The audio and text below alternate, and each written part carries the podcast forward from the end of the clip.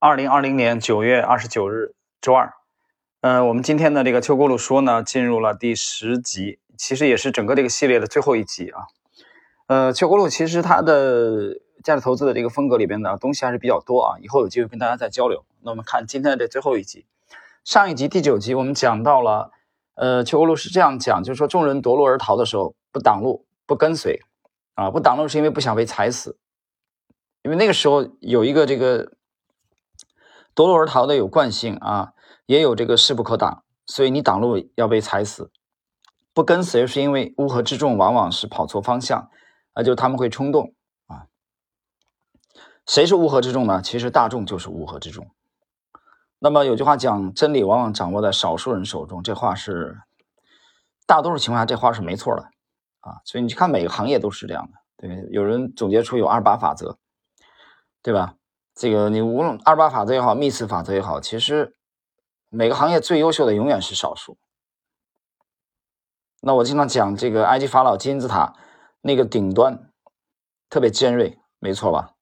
那你看它的整个金字塔的这个下部呢，庞大的基座，那个基座在证券市场里边，在资本市场里边是什么？我把它定义为就是牺牲品。好，我们看第三十啊，上一期讲的第二十九。这个时候不如做壁上观，等众人作鸟兽散之后啊，捡一些他们抛弃的粮草辎重和金银细软，看着慌不择路的样子，这一次不需要等太久了。就是他越恐慌，那么等这个恐慌告一段落以后啊，你去捡一些粮草辎重，他们抛弃的粮草辎重。三十一，价值投资者往往最先被套，但是最终赚钱。重要的是能够在最受质疑的时候熬得住啊！这这段话其实很简短，但是很重要。他讲了一个是往往最先被套，为什么往往最先被套？价值投资者往往最先被套的原因，是因为他们是偏重于左侧交易的，听懂了吧？左侧交易，你买了以后可能继续跌，所以你最容易被套。但是最终赚钱，为什么最终赚钱？因为他拿的时间长啊！这是第二点。最终赚钱呢？第一点最重要的一点，对这公司的价值，它有一个评估，有一个衡量，这个区域是被低估的。第二点，他拿了足够时间长以后，市场啊把它这个恢复到它应有的价值，所以才是最终赚钱的第二个原因啊。两个原因，第一是相对低估的，第二拿的时间足够长啊。如果不是相对低估，被高估的，你拿的时间越长，你越惨。所以我们发现啊有一些，比如长线的牛股的时候，它可能有时候调整一个月啊，甚至两个月、三个月，但除非是大熊市啊，调整三个月的非常少，但调整一个月的很常见啊，调整一个月一个月下跌的很常见。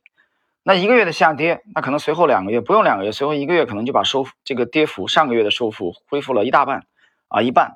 有强势的话，下个月把上个月的这个跌幅全部的啊阳包阴，做一个上涨吞没形态。对吧？啊，甚至穿头破脚就给恢复掉了。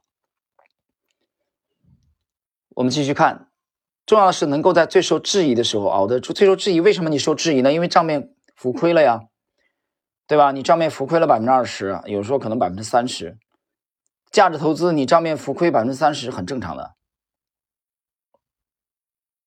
所以左侧交易的话，面临的就是这个问题，知道吧？那么趋势投资有没有这种情况？其实也有啊，其实也会有。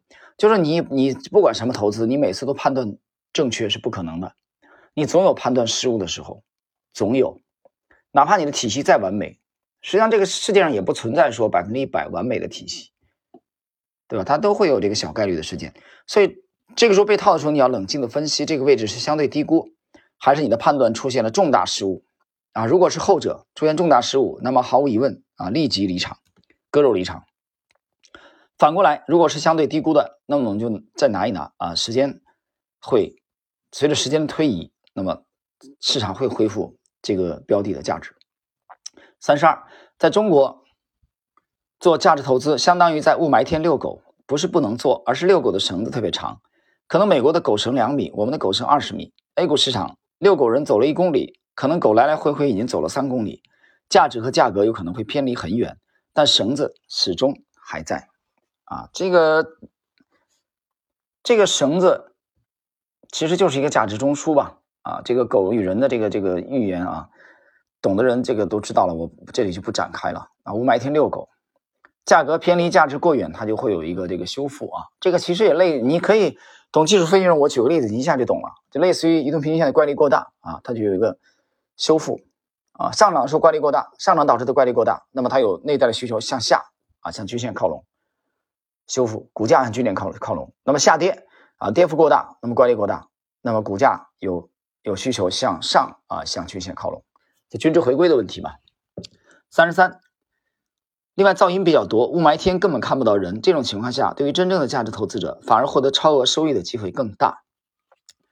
三十四，真正价值投资者有两个收益来源，一个是人往前走，也就是基本面往前走；另一个是人与狗之间的距离差。啊，这个是价值投资的两个收益来源，一个是往前走，就基本面，这公司的成长现在啊没有任何改变，还在继续成长。这是基本面，另一个呢是人与狗之间的距离差。人与狗之间的距离差，我的理解其实就是套利空间啊。当然，我理解也未必就完全正确啊。三十五，中国经济增长比其他国家快，其实人走的比其他国家更快。狗绕着人在走，会出现低估或者高估的很厉害的时段。